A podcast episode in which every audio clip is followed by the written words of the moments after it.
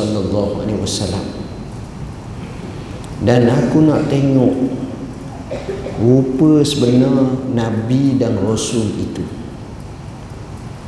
Dalam jumlah yang ramai aku datang sehingga aku dapat hampir dengan Rasulullah SAW aku menyelinap sehingga aku dapat tengok wajah sebenar Rasulullah sallallahu alaihi wasallam. Perkara pertama bila aku tengok wajah Nabi aku berkata dalam diriku araftu annahu laisa biwajhin kadhib. Aku tahu bahawa muka ni bukan muka temberang dan bukan muka dusta. Tuan-tuan tengok. Orang yang bukan Islam pada masa itu yang berkemahiran Yang juga sebagai musuh kepada Rasulullah SAW Bila tatap wajah Nabi Nampak terbayang dia bukan orang dusta. Artinya daripada wajahnya jelas menunjukkan sinar kebenaran. Jadi benar ni tuan-tuan perkara yang mahal sehingga disifatkan salah satu daripada sifat yang wajib bagi Rasul iaitu sidik. Benar ni kalau kita tengok bermula daripada benar percakapan. Sidqul qaul benar cakap.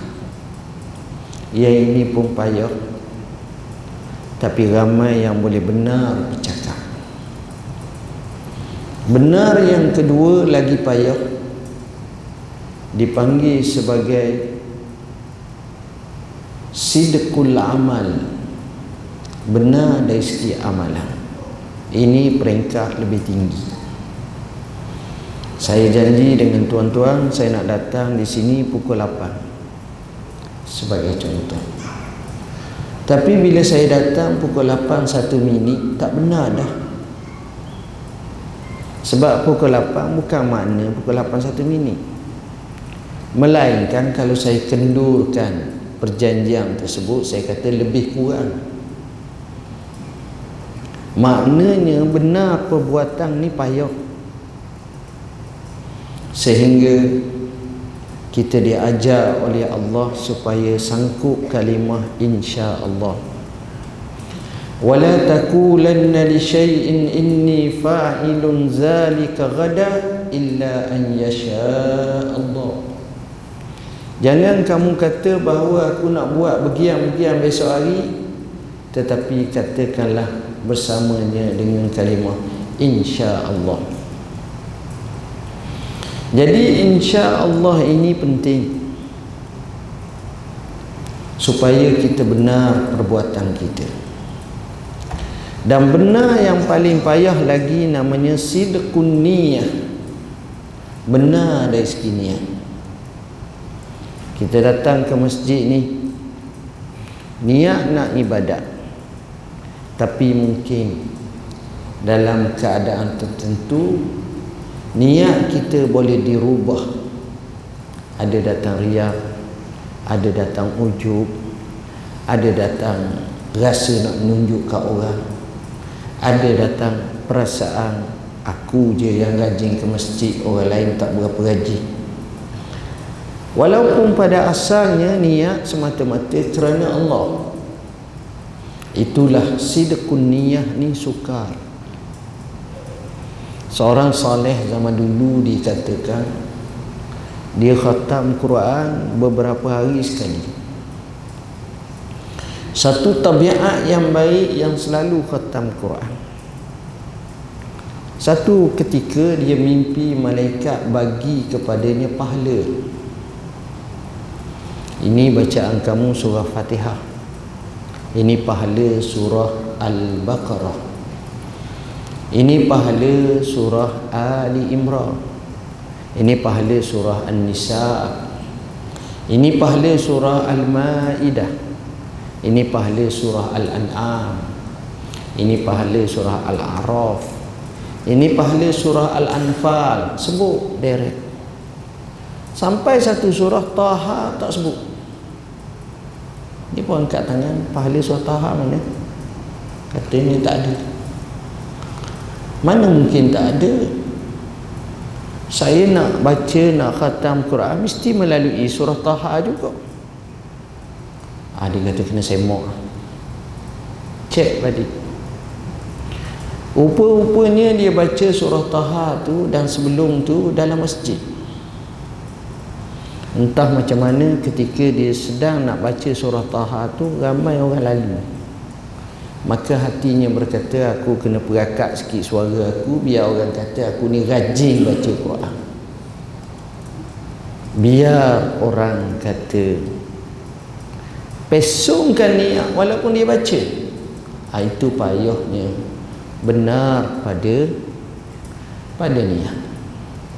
Tuan-tuan dan puan-puan yang dirahmati Allah bila berlaku kebenaran demi kebenaran ini maka dia adalah insan yang terpilih.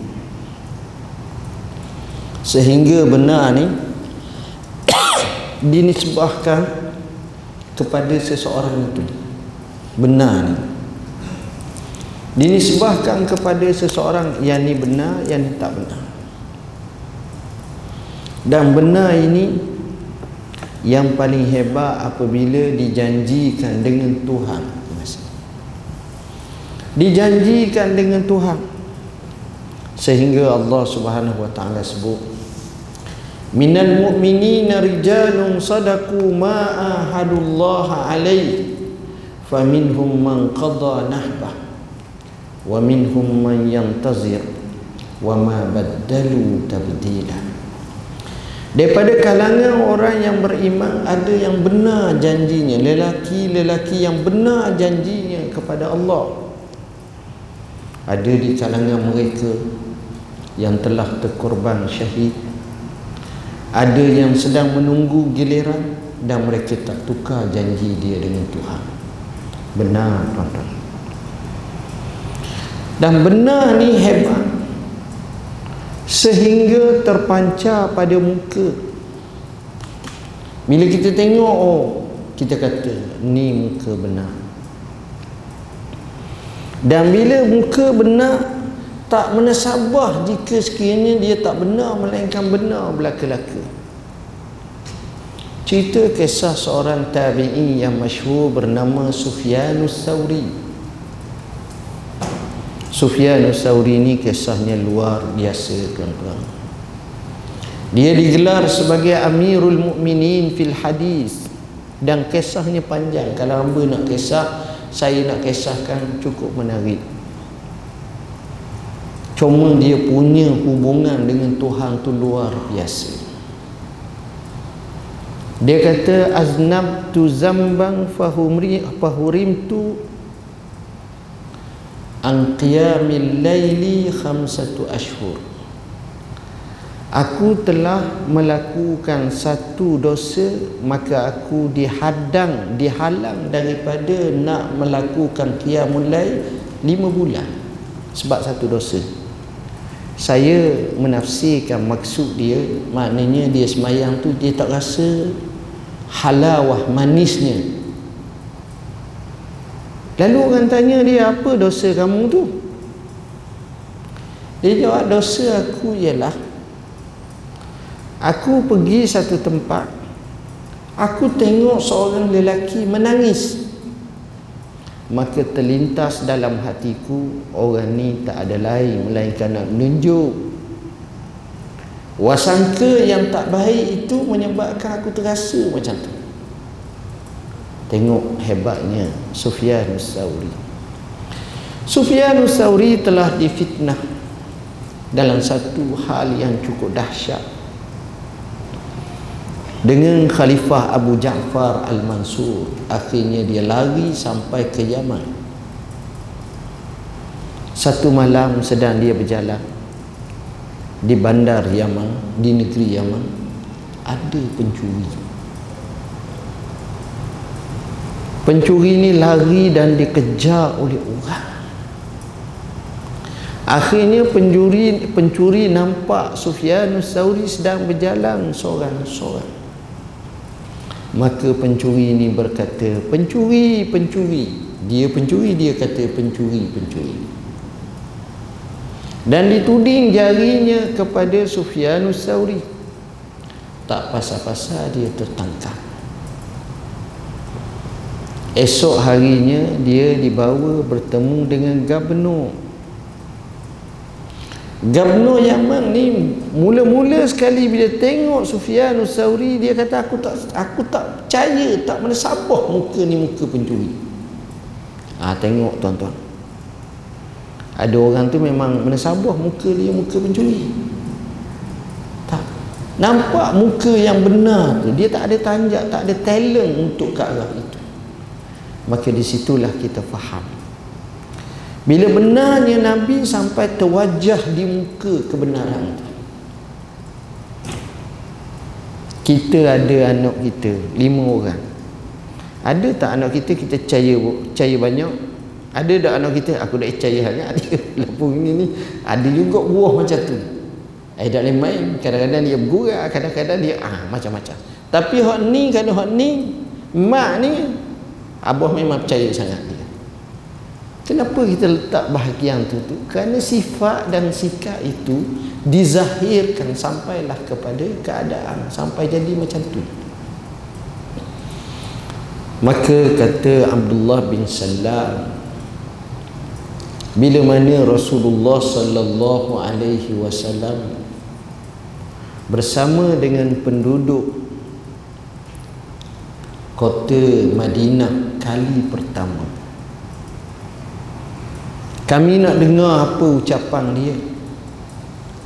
Maka ucapan sulungnya adalah ni mula-mula datang kota Madinah.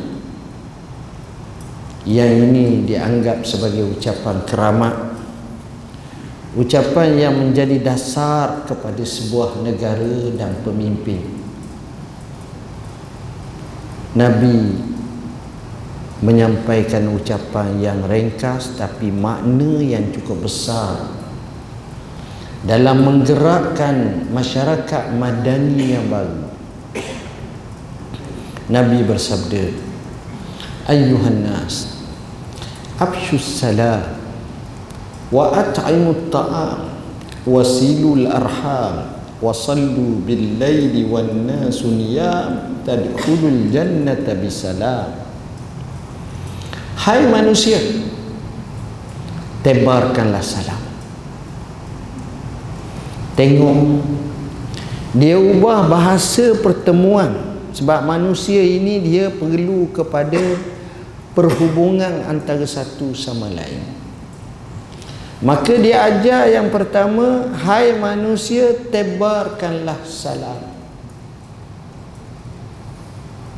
Ganti satu kalimah keramat kerana kita sanggup beri salam ke orang maknanya kita doa orang kita. Maknanya hati kita ni bersih. Kalau dengan musuh kita kita nak bagi salam tak? Dek je paling kat lain dah dia beri salam pun kita jawab slow je. Tapi tengok membina manusia dari segi merapatkan soft. Beri salam. Tapi budaya ini akhlak ini sikap dan sifat ini sudah hampir tidak diraihkan oleh kita di akhir zaman kata Nabi salam hanya dibahagi kepada orang yang dia kenal Orang yang dia tak kenal dia tak bagi salam. Salam satu sifat untuk doa kepada saudara dia yang baik. Yang peliknya bila kita doa kepada saudara kita, saudara kita doa kepada kita. Maknanya dia jawab salam. Maknanya bila salam dan jawab salam ertinya satu budaya namanya budaya bertemu dengan saudara kita budaya doa mendoa. Saya doa ke awak awak doa kat saya. Kan baik. Mana ada yang lain? Ada mula-mula bertemu beri salam? Tak ada kadang-kadang cara pun tak kena selamat pagi. Pagi je selamat orang tak. Tapi bila salam ni atas batang tubuh orang tu assalamualaikum mu. Kamu. Hei saudara. Kamu yang selamat. Tengok nombor satu sekali isu salam Yang patut kita meriahkan dan kita suburkan dan kita tebarkan kepada khalayak. Beri salam. Kedua Wa at'imut ta'am Jamu orang makan. Sifat seperti ini adalah sifat yang baik. Ajak orang makan tengok Nabi ni sebahkan bak makan ni dia ada hubung kait dengan kemuncak ibadat. Bila orang tu pergi Mekah buat haji target dia buat haji nak dapat haji yang mabrur. Maka bila dia dapat haji yang mabrur sahabat bertanya apa tanda alamat haji yang mabrur? Nabi jawab dalam banyak riwayat. Salah satunya ifsya'us salam wa it'amut ta'am. Nak kenal orang tu bila balik Mekah haji dia mabrur dia selalu tebarkan salam dan dia selalu jamu orang makan dalam riwayat yang lain ditambah dengan wati bil kalam, baiknya bercakap. Tu tanda haji mabrur. Jadi salah satu daripada tanda haji mabrur selalu jamu orang makan. Kalau kita tengok fidyah dan kafarah banyak juga bak makan, jamu orang makan. Kita tengok orang-orang Ansar, orang-orang Madinah. Allah puji sikap mereka. Wa yut'imuna at-ta'ama ala hubbihi miskinan wa yatiman wa asira. Innama nut'imukum liwajhillah. La nuridu minkum jazaa'an wala syukura. Inna nakhafu min rabbina yawman abusan qamtarira mereka jamu orang beri makan. Daripada apa yang mereka kasih daripada makanan? Kepada orang miskin kepada anak yatim dan tawanan perang. Mereka berkata kami jamu kamu semata-mata kerana Allah.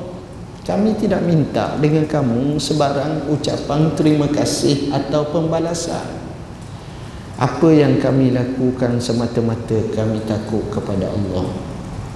Pada hari segala muka manusia mencuka masam takut azab Allah.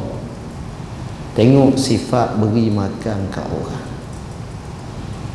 Nak kenal rumah kita ni baik tak baik? Kita ni kerap tak jamu beri makan orang. Sayyidina Ibrahim alaihi salam Nabi Ibrahim Digelar salah satu gelaran ni ialah Abu Dhaifan, bapa tetamu. Maksudnya dia ni tak makan melainkan selalu ajak tetamu mari rumah. Cari orang. Kita dah orang mari simpan dulu nanti dia ada balik. Tengok. Jamu orang beri makan. Tuan-tuan, seorang ulama sufi terkenal. Syekh Abdul Qadir Jailani. Dia meninggal hampir 950 tahun lepas. Dekat 1000 tahun. Dia kata antara acara ibadat yang paling baik adalah jamu orang makan. Dan dia juga menjamu orang makan kata cucu cicitnya sampai sekarang tempat dia jamu tu masih lagi dikekal untuk jamu orang makan. Baiknya ikhlasnya niat jujurnya hati besarnya kehebatan.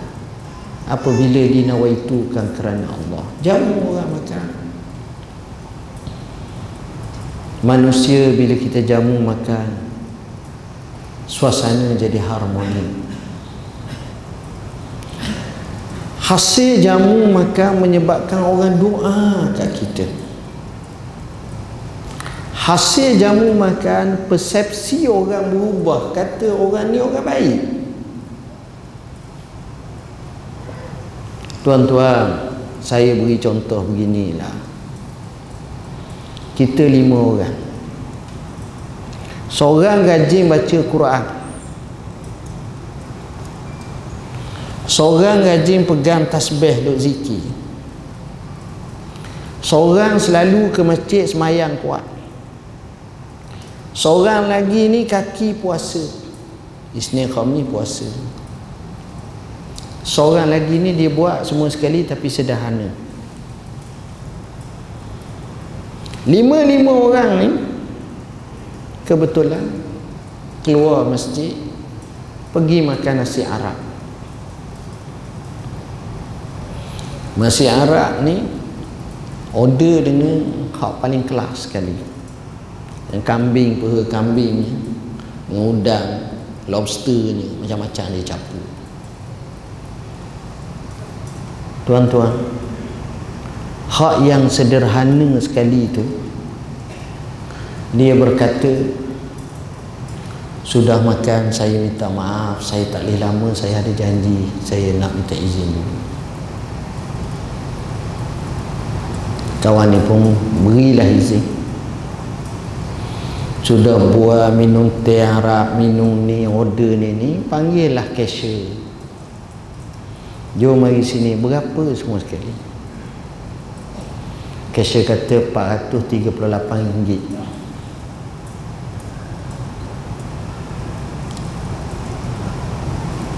jadi jadi nak bayar.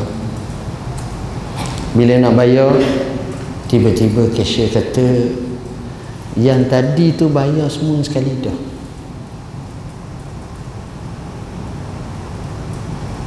Dalam hati kecil kita yang hadir 4 orang ni kata baik. Aku rasa aku kaya pada dia tapi dia baik juga baik. Dia pemugah rupa-rupanya. Ah tengok sebab jamu orang lain keadaan. Kesan tuan-tuan. Budayakan budaya macam tu. Baik sangat. Kemudian yang ketiga wasilul arham sambungkan hubungan silaturrahim kita kadang-kadang bergaduh sakar dengan adik-beradik dengan kaum kerabat kita tak ada baik langsung. Tak boleh. Kita bina balik. Rosaknya hubungan kekeluargaan apabila dipisahkan apabila diputuskan hubungan silaturahim seperti ini. Kena sambung apa kata Nabi sallallahu alaihi wasallam? La yadkhulul jannata qati'u rahimin. Tak masuk syurga orang yang putus hubungan silaturahim. Al-Imam Az-Zahabi dalam kitabnya Al-Kabair sebut antara dosa besar itu putuskan hubungan silaturahim. Jadi kita kena sambung kita kena muhasabah balik. Kena sambung. Kerana itulah sebaik-baiknya. Dan yang keempat. Kata Nabi sallallahu alaihi wasallam wasallu bil laili wan nasu kamu semayanglah solat sunat waktu malam. Tak kala manusia sedang dibuai mimpi tidur solat malam. Kerana nak salat malam ni ujiannya cukup besar. Mencabar. Orang yang solat malam dia akan sembahyang fardu tuan-tuan. Tapi orang sembahyang fardu tak mesti sembahyang sunat malam. Tengok. Solat malam. Orang tanya kepada sebahagian tabi'in kenapa orang salat malam itu mukanya bercahaya? Katanya kerana dia berkhalwah dengan Tuhannya pada waktu malam maka Allah cahayakan wajahnya pada siang hari. Hebat salat malam. Dan solat malam ni bukan kepada kita sahaja, direct kepada Nabi sendiri. Allah sebut ومن الليل فتهجد به نافلة لك عسى أن يبعثك ربك مقاما محمودا daripada sebahagian malam bangkitlah laksanakanlah salat sebagai nilai tambah kepada kamu mudah-mudahan Allah Tuhan kamu bangkitkan kamu pada kedudukan yang terpuji Allah sebut generasi sahabat kanu qalilan minal laili ma yahjaun wa bil ashari hum yastaghfirun mereka itu sedikit sahaja tidur pada waktu malam. Tak kala fajar hampir menyingsing selepas sembahyang qiyam pada waktu malam mulut mereka tak lekang daripada menyebut istighfar. Astagfirullahalazim astagfirullahalazim empat perkara ni tuan-tuan bermula dengan menyampaikan salam. Menjamu orang. Begitu juga menyambung silaturahim. Dikhatamkan dengan salat malam. Sebenarnya di situ telah terwujud dua jaringan. Hablum minallah dan hablum minan nas hubungan dengan Tuhan melalui qiyam pada waktu malam. Hubungan dengan manusia melalui beri salam melalui jamu makan melalui sambung silaturahim. Bila berlaku dua hubungan yang kental dan ampuh ini maka sebenarnya itulah masyarakat yang terbaik di muka bumi masyarakat yang seimbang antara duniawi dan ukhrawi. Antara hubungan sesama manusia dan hubungan dengan Tuhan manusia. Maka golongan ini apa kata Nabi SAW kalau kamu boleh buat macam ini tadkhulul jannata bisalam. Kamu akan masuk syurga dengan sejahtera. Tengok cerita beri salam ni semua orang boleh bagi. Sambung silaturahim semua orang boleh.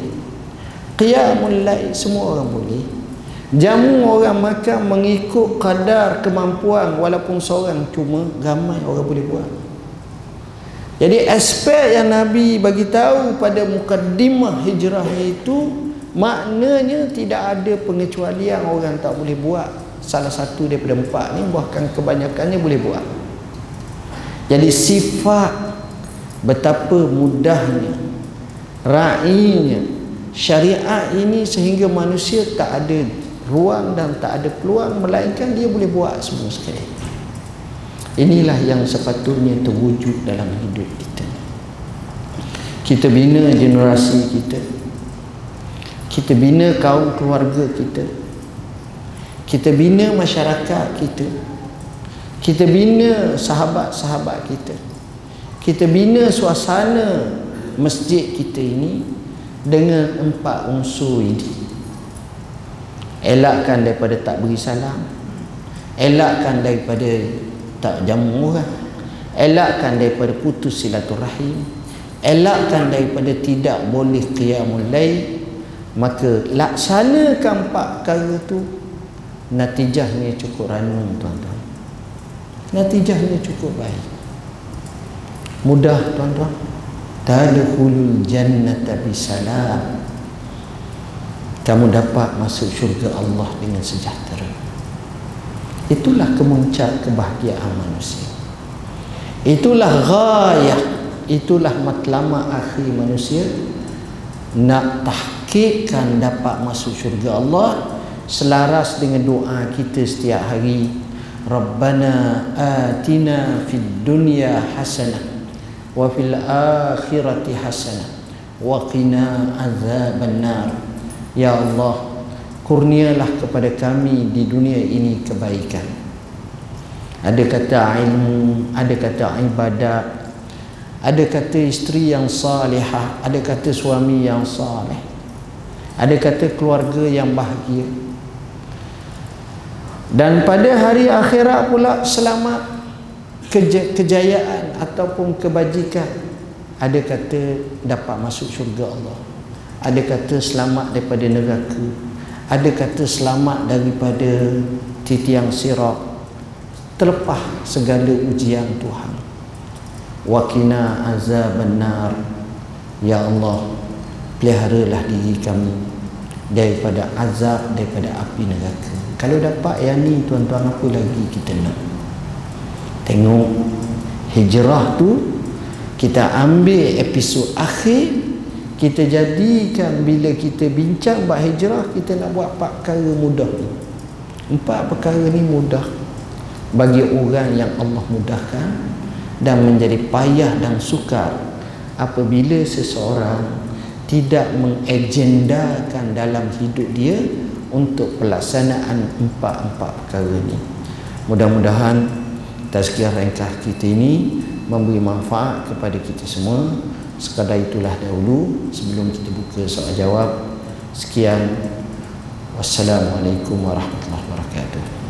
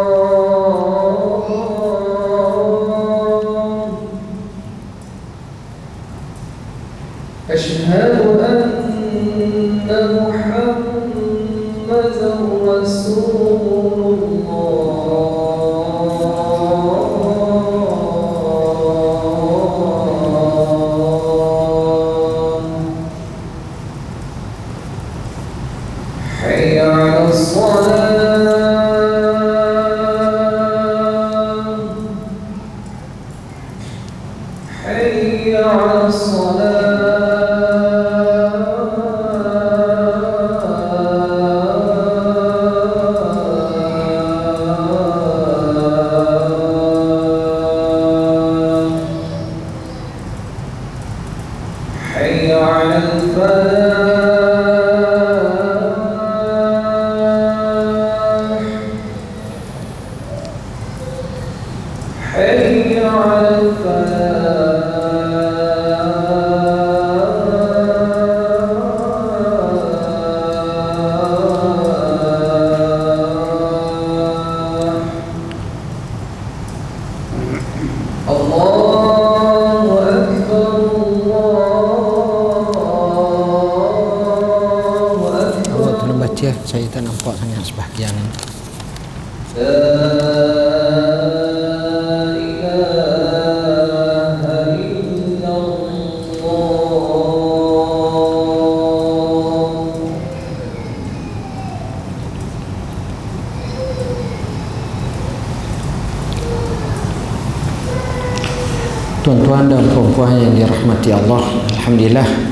Selesai.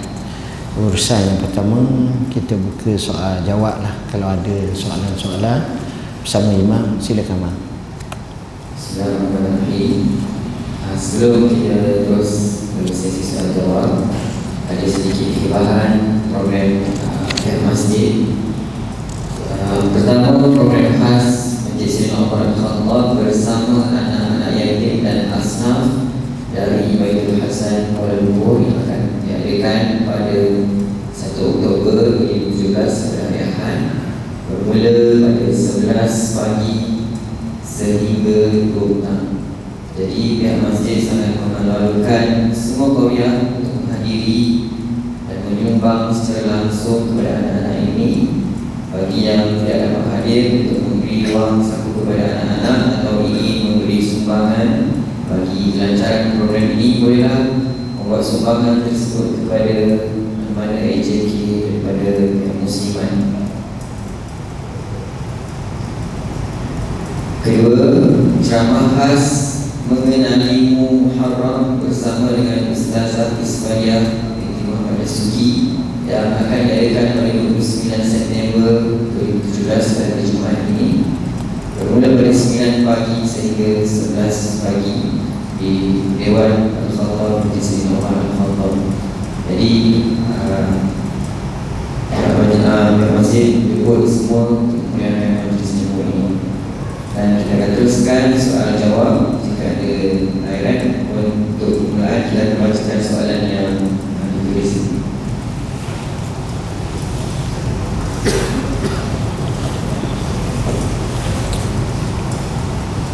Assalamualaikum warahmatullahi wabarakatuh. Saya telah sampaikan soalan dari kalian. Yang pertamanya soalan berkenaan Harap dapat penjelasan tentang kedudukan kursi bagi orang yang bersolat uh, di atas kursi. Yang pertamanya dalam barisan atau dalam soft dan yang keduanya dalam ruang atau dalam solat. Ruang solat kursi diletakkan di ujung sebelah kanan, kiri atau belakang bersama saudara kursi. Dan yang kedua soalan berkenaan amalan di bulan Muharram. Okey, satu-satulah. Bismillahirrahmanirrahim. Salat atas kerusi. Pertama sekali tuan-tuan, kami telah jawab dalam laman web kami. Saya showkan sila rujuk laman web kami www.muftiwp.gov.my Dalam laman web tersebut kita telah ada bayan linas al-kafi kita ada isya al-fatwa kita ada isya usul hadis dan seumpamanya termasuk juga tahqiq masail. Laman web ini tuan-tuan sifatnya mesra pengguna dan kita cuba baiki lagi insya-Allah bulan satu ni siap pelancaran yang baru pula. Laman web ni pada asalnya 3 tahun lepas pengunjungnya adalah 25,000 orang. 3 tahun lepas. Selepas kita jenamakan semula Alhamdulillah sehingga setakat ni lebih daripada 7.5 juta laman web pejabat mufti wilayah persekutuan. Alhamdulillah. Jadi isu solat atas kursi kita jawab panjang lebar dan kita juga telah jawab dalam tahqiq masail dengan pelbagai pandangan-pandangan. Dan kita juga telah menyebut supaya kursi yang dipatternkan dengan satu pattern yang pada pandangan kita baik. Makanya respon yang begitu baik daripada pihak yang cuba nak selesaikan sunni salah satunya UITM Jengka mereka datang pensyarah-pensyarahnya ke pejabat mufti tunjuk bentuk kursi tu. Cuma dia nak patternkan dulu. Dia sedang buat testimoni. Dan dia tanya pandangan kita bentuk kursi tu macam mana. Sebab bagi saya kerusi yang paling baik adalah kerusi yang meraihkan soft. Supaya soft tu adalah sama di mana kedudukan orang yang semayang atas kerusi ini pertama ketika berdiri kalau boleh belakang tu sama dengan belakang orang lain. Kaki belakang tu. Tetapi apabila dia duduk maka kursi belakang tu baru kena sama yang lain. Bukan kaki dia sama dengan kaki orang lain. Sebab nanti orang belakang tak boleh nak. Sujud kena sujud atas kursi dia pula jadi tak kena. Jadi banyaklah cara dan apa yang kita sebut ni. Cuma pengalaman kami ketika pergi ke Dubai baru-baru ni sampai kepada Abu Dhabi kami sembahyang di satu masjid Masjid Abdullah bin Zaid di situ dia buat ruang khas untuk orang sembahyang atas kursi dia asing hak jenis puak-puak jenis gauk ke apa go out ke apa ni wallahu alam lah. Dia letak satu satu tempat. Bagi saya dalam isu seperti ini yang paling baiknya adalah saya selalu sebut ke masjid satu fiqah kena ada namanya fiqah meraihkan. Masing-masing meraihkan. Jadi jangan berlaku dalam masjid masing-masing nak tunjuk bahawa dia sahaja tak boleh macam tu. Maksud saya begini. Kalau dalam masjid tu ada orang nak baca Quran dalam masjid ada orang nak semayang dalam masjid ada orang nak zikir maka semua tu rai antara satu sama lain. Tapi kalau ni pakai zikir kuat ni pakai baca Quran kuat ni semayang pula jadi kuat juga jadi berong habis jadi geram. Keluar daripada masjid itu bengke je hati. Yang itu tak comel tapi kalau hak ni rai baca hak ni zikir pegang tasbih subhanallah alhamdulillah Allah yang ni sembahyang yang ni pun rasa tenang yang ni pun rasa tenang yang ni pun rasa tenang. Sama juga yang kita duduk atas kursi ni jangan orang yang semayang belakang kita rasa serba salah. Allah susahnya. Ataupun orang yang sebelah kita rasa keadaan. Jadi perkara-perkara macam ni insyaAllah lah saya ingat kerjasama dengan sahabat-sahabat yang akan beri input kepada kita dan insyaAllah kita akan zahirkan lah apa yang berlaku. Cuma kita jawab dalam tahkib masail macam mana atas kursi. Kita tak boleh atas kursinya start-start terus duduk. Tapi temu di pasar malam pasar tani segah pula. Bila mari atas masjid mula lalu duduk atas kursi lalu dah duduk boleh kalau semayang sunat sembahyang yang fardu mengikut hadis Imran bin Husain hadis sahih riwayat Bukhari. Pertama sekali kalau kena berdiri berdiri dulu. Sebab hadis menyebut salli qa'ima. Kamu semayang berdiri. Dan Nabi kaitkan dengan syarat fa'il lam tastati' faqa'idah. Kalau kamu tak mampu baru duduk. Jadi mula-mula kita berdiri kita berdiri dulu. Bila kita tak tak mampu kita takut tergebah masa kita nak sujud ataupun masa rokok masa tu kita duduk. Ha, jadi jangan mula-mula tu cari kursi lalu dah. Ha, jadi macam tu. Dia pula relax dia kawan sebelah berdiri ha, jadi tak tak sesuai macam tu. Kita takdirkan diri kita setakat mana satu persatu. Nak jelas pendapat pandangan ulama semuanya kami telah sebut dalam buku tu. Wallahu soalan kedua. Yang seterusnya uh, amalan di bulan haram adakah dalil khusus atau sahih tentang menyantuni anak-anak yatim pada sebuah haram dan yang kedua membuat dua rasyulah pada sebuah haram Dua-dua saya tak tahu wallahu alam. Paling baik tuan-tuan dalam isu seperti ini kita kena tengok nas-nas.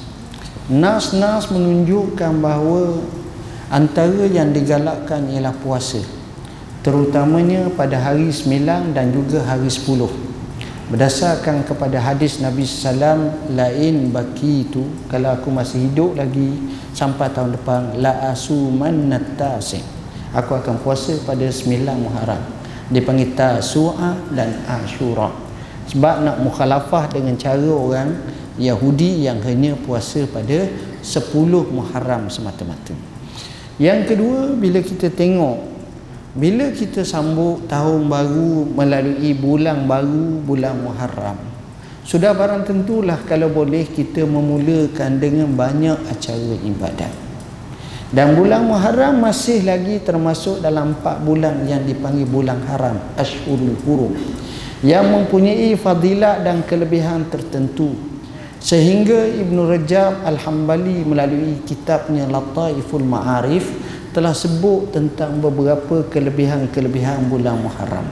Dalam erti kata yang umum boleh kita pelbagaikan acara ibadat tetapi mentakyin atau menentukan ibadat ni kena buat pada bulan ni bulan ni kita perlu pada dalil. Kita perlu kepada hujah yang tepat dan kalau nak ibadat cara umum nak sapu kepala ke nak jamu orang ke secara umum maka itu digalakkan wallahu a'lam kerana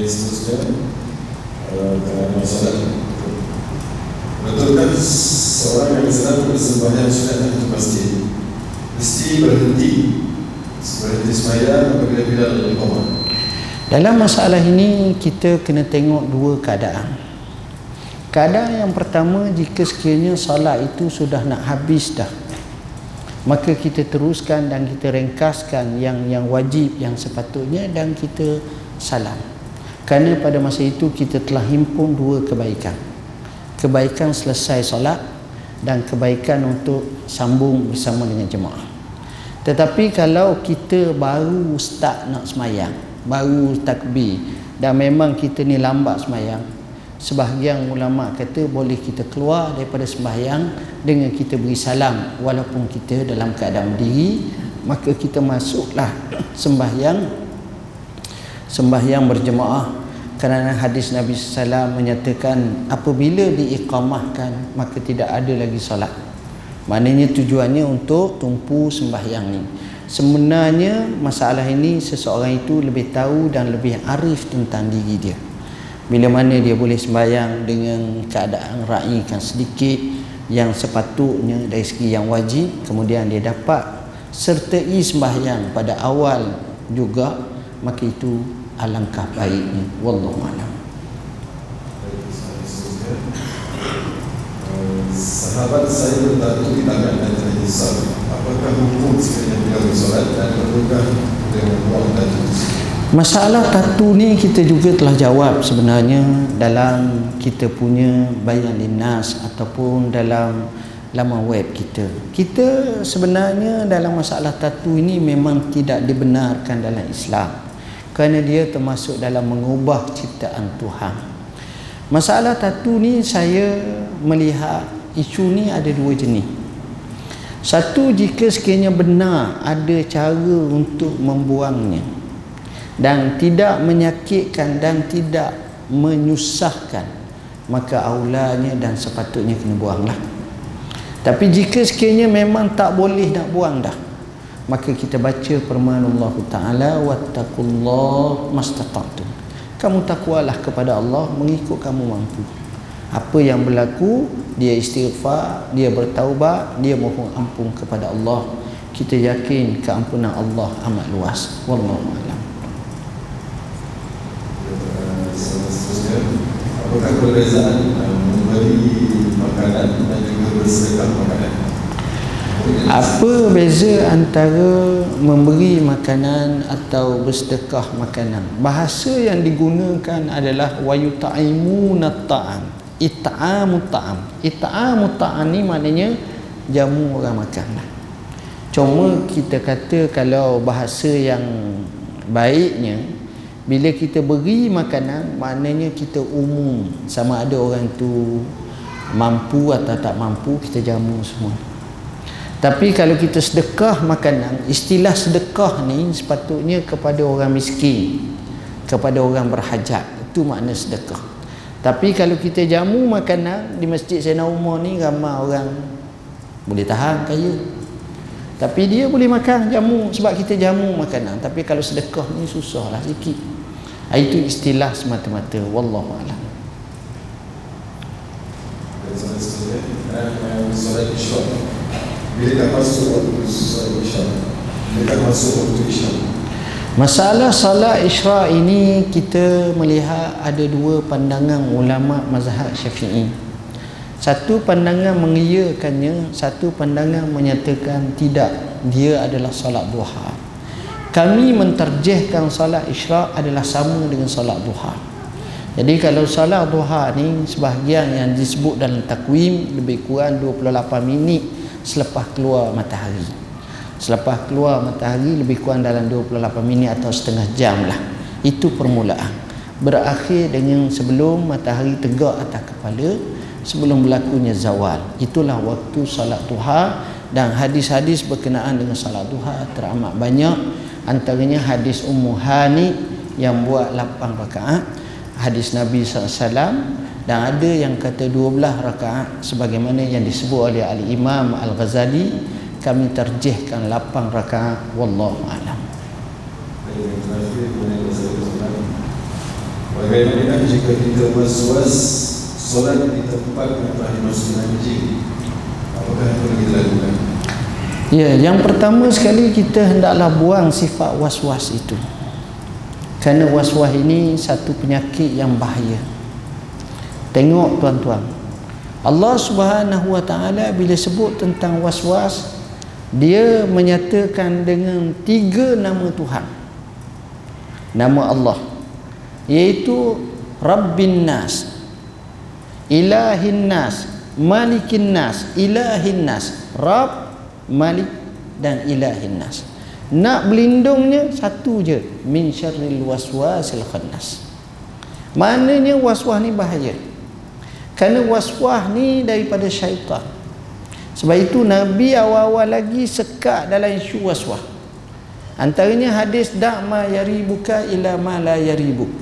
Tinggal apa yang jadi ragu kepada tak ragu. Dan waswah ni bila dia datang dia boleh serang orang. Ada orang tu waswah dari segi ketauhidan. Ada orang tu waswah dari segi akad tangan takbir. Ada orang tu waswah dalam baca Fatihah. Iya tu sampai 14 kali. Ada orang tu was-was dalam bak wuduk. Ambil wuduk. Ada orang tu was-was bak najis. Rasa anjing ini ni susah hidup dia. Ia salang orang ni kata takut orang sentuh anjing. Jadi semua was-was-was-was ini kita kena buang. Dan kena mujahadah. Sebab itu kalau kita baca sejarah Sayyidina Umar. Dia berjalan, ada air jatuh daripada kawasan yang tinggi rumah orang tu. Orang kata, "Eh, air apa?" Sayyidina Umar jangan tanya. Terus dia berjalan. Kecuali memang kalau baru hancing ke apa ke itu soal lain lah. Tapi maknanya nak ajar supaya jangan ada was-was ni bertapak dalam jiwa kita. Maka penyakit ini apabila dibiarkan ataupun di, di, dimainkan dia akan jadi susah. Berapa ramai kita tengok orang was-was hatinya tak tenang. Orang semayang nak rokok dah nak sujud dah dia barulah gopo apa Kenapa jadi ni? Sebab dia layang. Kita tak boleh biar macam itu. Wallahu a'lam. Selesai dah. Ah, satu lagi soalan. Sila.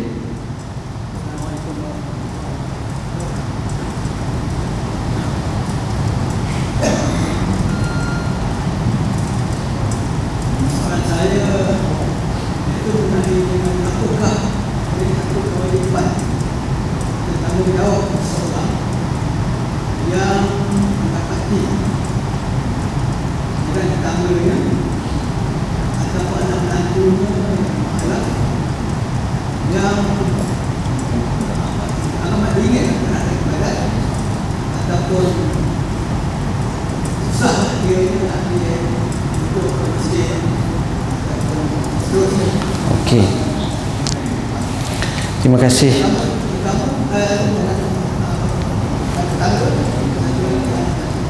Ya. Yang pertama sekali tuan-tuan, sudut kita mempelajari dakwah ni penting. Dan dakwah ni seni tuan-tuan. Seni dakwah banyak cara yang ulama sebut macam mana kita ni dakwah dakwah sama ada kepada muslim dan kepada non muslim dan dakwah ni kesannya penting cara kita nak bila dakwah ni bukan sekadar dakwah tapi kita kena ada caranya ada uslubnya dan sebagainya. Sebab disitulah yang menyebabkan kesan. Sebab itu Nabi kata la an yahdiyallahu bika rajulan wahida khairul laka min humarin na'am. Dengan sebab kamu datang hidayah kepada seorang tu maka jauh lebih baik pada kamu daripada unta merah. Maknanya satu kelebihan besar dengan sebab asbab kamu jadi dakwah ni yang pertama sekali yang paling kesan ni ialah dakwah bilhal. Orang tengok kita sendiri. Kalau kita nak suruh orang ke masjid kita kena ke masjid. La tanha an khuluqin wa ta'tiya mislahu. Jangan kamu larang orang kamu buat pula. Ataupun kamu suruh orang kamu tak buat. Jadi tak boleh. Jadi kita kena buat. Kita kena orang panggil bilisanil hal begitu juga apabila kita dakwah ini kita kena tengok. Jangan bersifat menghukum. Kalau kita menghukum maka pada masa itu dia payah. Jadi tengok hadis bagaimana Muawiyah ibn Al-Hakam As-Sulami. Dia semayang tapi cara tak betul. Nabi tegur dia dengan baik. Nabi kata wahai Muawiyah dalam semayang kita tak boleh cakap tapi hanya tasbih tahlil tahmi bacaan Quran. Lalu kata Muawiyah ibn Al-Hakam As-Sulami wallahi aku tak tengok seorang guru yang lebih baik daripada Rasulullah sallallahu alaihi wasallam. Jadi konsep dakwah ini penting kena ada. Kita tengok seorang tu tak ke masjid. Macam mana cara kita nak ajar dia? Kita tengok seorang tu keluar daripada agama. Macam mana kita nak ajak dia masuk agama semula semuanya ini tuan-tuan perlu kita pelajari dan kita tengok teknik dan taktik dakwah. Saya ada sebut nama seorang ulama tuan-tuan. Dia ni asal doktor perubatan.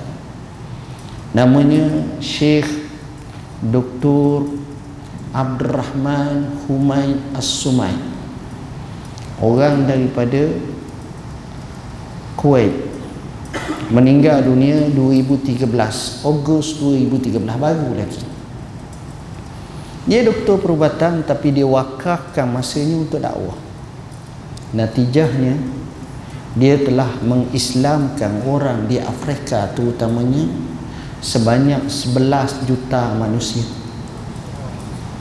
Dia telah bina masjid lebih daripada 5,700 masjid. Dia telah tanggung anak-anak yatim lebih daripada 500 ribu. Dia telah membina universiti lebih daripada 5 universiti. Dia pergi nung pelusuk kisah dia memang dakwah yang unggul. Kalau tuan-tuan buka search dalam YouTube, tuan-tuan tengok muka dia. Tuan-tuan tengok orangnya jujur yang amat sangat saya baik dengan duta kuih duta kuih tu bila saya tanya hal ni dia terkejut dia kata aku pernah pergi ke Afrika aku pernah pergi ujung kapung hulu mana tak tahu. Bila aku sampai situ aku terkejut aku tengok madrasah tahfiz telah dibina oleh Syekh Dr. Abdul Rahman Kumik Asumen mana kaki dia tu dakwah tu sungguh tapi kesannya cukup lumayan. Dia banyak buat kebaikan-kebaikan. Tapi uslubnya kata duta tersebut kalau dia kita tengok kapet ni warna merah tapi syekh tu kata kapet tu warna kuning. Kerana benarnya kerana hujahnya kuat kita kita boleh percaya. Itu nak cerita itu mubalarah lah. Nak ceritanya itu hebat dia dakwah. Jadi kalau sampai hebat tahap tu memang luar biasa. Inilah kita cubalah sikit-sikit tapi yang memberi hidayah Allah kerja kita menyampaikan. Tugasan kita menyampaikan. Tapi dengan hikmah. Ud'u ila sabili rabbika bil hikmah wal mau'izatil hasanah. Tengok. Dia tak kata usul siapa aja tapi hikmah wisdom. Banyak kisah-kisah yang tuan-tuan boleh baca. Wallahu alam. La soalan. Muslimah. Apa dia? Ah satu lagi. Saya pernah melalui uh, website mufti ada satu kalau mengenai sumpah Quran. Mufti menekan dibolehkan. Kalau ada pernikahan antara dua pihak mungkin dalam sumpah Quran. Seperti yang saya fahamkan dulu tidak dikatakan oleh Rasulullah SAW itu yang pertama yang kedua kalau sumpah Quran ini adakah ayat yang spesifik yang perlu dibaca? Dan bagaimana cara kasih Okey, asal sumpah ni ialah dengan nama Allah. Hadis Nabi SAW menyebut man kana halifan falyahlif billah. Aw yasmu. Siapa yang nak bersumpah maka bersumpah dengan Allah. Maka kalimat sumpah itu wallahi wa billahi wa tallahi. Maka kita tak boleh sumpah dengan makhluk kecuali Allah sumpah dengan makhluk. Allah bersumpah watin wa zaitun wa turi sini. Allah bersumpah dengan masa wal laili iza saja wan nahari iza tajalla. Allah bersumpah dengan bulan bintang dengan matahari wasyamsi wadhuhaha wal qamari iza talaha wan najmi iza hawa dan seumpamanya. Allah berhak sumpah tapi manusia tidak boleh sumpah kecuali dengan nama Allah. Dengan nama Allah wallahi wa billahi wa tallahi. Cuma ulama khilaf bila sebut nama Allah, bila sebut apa ni, apakah sifat Allah kita boleh juga sumpah. Sebahagian menyatakan boleh. Oleh kerana Quran tu merupakan sifat daripada sifat Allah iaitu sifat kalam, maka dia ambil oleh sebahagian ulama bersumpah seperti itu. Jadi atas asas inilah kita terjehkan boleh untuk bersumpah sebagai satu penguat. Sebab sumpah-sumpah ni bahasa Arab daripada maknanya yamin. Yamin ni makna tangan kanan asalnya. Maknanya ghalibnya kalau tangan kanan ni sungguh benar. Jadi sumpah ni macam itu. Tapi saat yang sama ada jenis yang lara-lara. Yang ini kita tak terima berdasarkan kepada nas ilahi la yu'akhizukumullahu billagwi fi aymanikum. Allah tak kisahkan kamu tak ambil kira sumpah jenis hak lara. Hak lara ni macam orang Arab kadang-kadang cakap sikit wallahi wallahi semua apa benda wallahi nak makan dah ni wallahi dalam masa 5 minit tu 18 kali wallahi ha, jadi benda macam tu dia terbiasa dah jadi ya, itulah yang kita beri jawapan wallahu alam soalan akhir tadi apa dia tadi satu kalau lapas tu lapas apa dengan lapas Al-Quran Ah, itu sebagai saksi je. Sebagai saksi ya Quran tu sebagai saksi. Biasanya dia sumpah nama Allah tapi Quran tu sebagai saksi.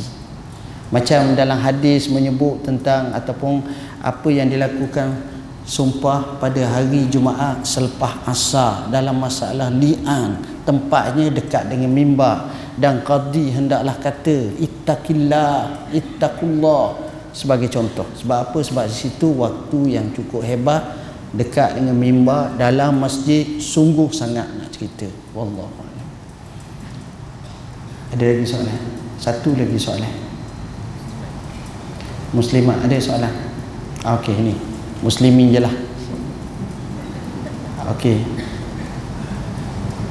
Saya ingin minta penjelasan atau pandangan saya baca baru-baru ini ada kajian dari seorang ulama bahawa 70% daripada hadis yang digunakan adalah palsu atau tidak sahih saya baca sahabat dan dua yang lalu minta pandangan dia dia dalam ilmu hadis ni tuan-tuan kita tengok apa yang kita gunakan. Sebab itu Imam Ibn Hajar Al-Haytami sendiri seorang pendukung kuat mazhab syafi'i menyebut seaulanya tok-tok guru, tok-tok imam, tok-tok khatib bila baca hadis Nabi sebutkan siapa yang riwayatkan hadis tersebut sebab kalau orang yang masuk dalam disiplin ilmu hadis maka ada hadis yang daif ada hadis yang maudhu' dusta ada hadis yang sahih. Ada semua. Jadi bila mana kita bincang bab hadis dia ada syarat-syaratnya. Hadis sahih ni dia ada lima syarat. Sebagaimana yang disebut oleh sahih baikuniyah awwaluha sahih wa huwa mattasal isnaduhu wa lam yushazza aw yu'an yarwihi adlun dabitun am mislihi mu'tamadun fi dhabtihi wa naklihi. Hadis sahih ni bila terangkum padanya lima syarat. Orang yang adil riwayatnya. Orang yang dabit sempurna ingatan. Orang yang siqah. Tak ada syaz ataupun kita kata keganjilan. Dan tidak ada yang kita kata illah kecacatan. Dibahaskan oleh ulama macam mana kedudukan hadis pembahagian satu persatu. Jadi tak semestinya hadis yang kita kata hadis tu sebenarnya hadis. Kadang-kadang sekadar tangkap muat. Yang itu kena tapis betul-betul. Hatta Imam Nawawi dalam mukaddimah majmu' menyebut banyak tentang kisah ataupun hadis. Orang kata hadis sebenarnya bukan hadis. Itu ucapan daripada tokoh-tokoh ulama sebagai contoh orang ni orang ni orang ni. Hatta ulama ada karang buku seperti laisa min qaulin nabi. Ini bukan ucapan nabi sedangkan dinisbahkan kepada nabi. Jadi perkara inilah perlu kita kena semak dengan baik-baik. Jadi cakap tu kita tak kata salah dan kita tak kata betul sekata-kata sebab peratu-peratu ni payahlah nak kiranya. Ha, cuma apa yang kita kata ada di sana hadis sahih ada di sana hadis taif ada di sana hadis maudhu' dan orang yang mengetahuinya apabila mengaji dan mengkaji dengan sebenar-benarnya. Ha, oleh kerana itu yang baiknya bacalah dalam sahih Bukhari bacalah dalam sahih Muslim bacalah dalam sunang-sunang sitah maka di situ insya-Allah kita selamat daripada adanya hadis yang maudhu' hadis yang dusta hadis yang dihadiskan tapi bukan hadis. Dan kalau boleh tuan Datuk sila rojok juga laman web kita kita ada sebut khusus namanya irsyadul hadis. Irsyadul hadis kita bahas masalah hadis saja. Yang ini kita akan bahas masalah berkenaan dengan Nabi duduk dalam gua su adakah buruk pati tu ada ke tak? Masa depan tu sarang labuh-labuh ada tak? Ayat itu kita akan bahas dari segi sanaknya macam mana satu persatu jadi saya rasa sekadar itulah dulu tuan-tuan saya minta maaf. Sebab saya pun baru balik Kelantan ni letih benar lagi. Daripada tadi jadi long ranger sangat. Uh, bersama kami banyak buku fiqh hijrah tuan-tuan boleh manfaatkan macam-macam isu. Buku Al-Quranul Karim tip hafazannya. Buku Mahku Syurgaku yang ini pun banyak. Buku tinta nasihat untuk penuntut ilmu yang ini buku yang bagi saya cukup baik soalan-soalan berkenaan dengan solat taharah kita jawab dalam buku ni. Masalah waswah masalah hadis yang saya syurkan kita baca kitab ni Matan Arba'in Nawawiyah. Buku ni saya nak buat hampir 20 tahun. Baru siap. Paling lambat buku ni lah. Buku hadis syarah Matan Arba'in Nawawiyah dan buku berkenaan dengan uh, berkaitan dengan ilmu tasawuf. Jadi tuan-tuan boleh tengoklah di belakang sana untuk kita tekuni ilmu dengan sebaik mungkin dan jangan lupa layari laman web kita www.muftiwilayahpestuan.gov.my Mohon maaf kepada tuan-tuan, datuk-datuk, tan sri semua sekali bahasa saya guna tak sesuai khalayak sini. Aku qauli hadza wa astaghfirullahalazim li wa lakum. Bismillahirrahmanirrahim. Allahumma waffina fid din al-muttaqin. Allahumma ja'alna min al-muttaqin. Wa sallallahu ala sayyidina Muhammadin wa sallam. Alhamdulillah. Wassalamualaikum warahmatullahi wabarakatuh.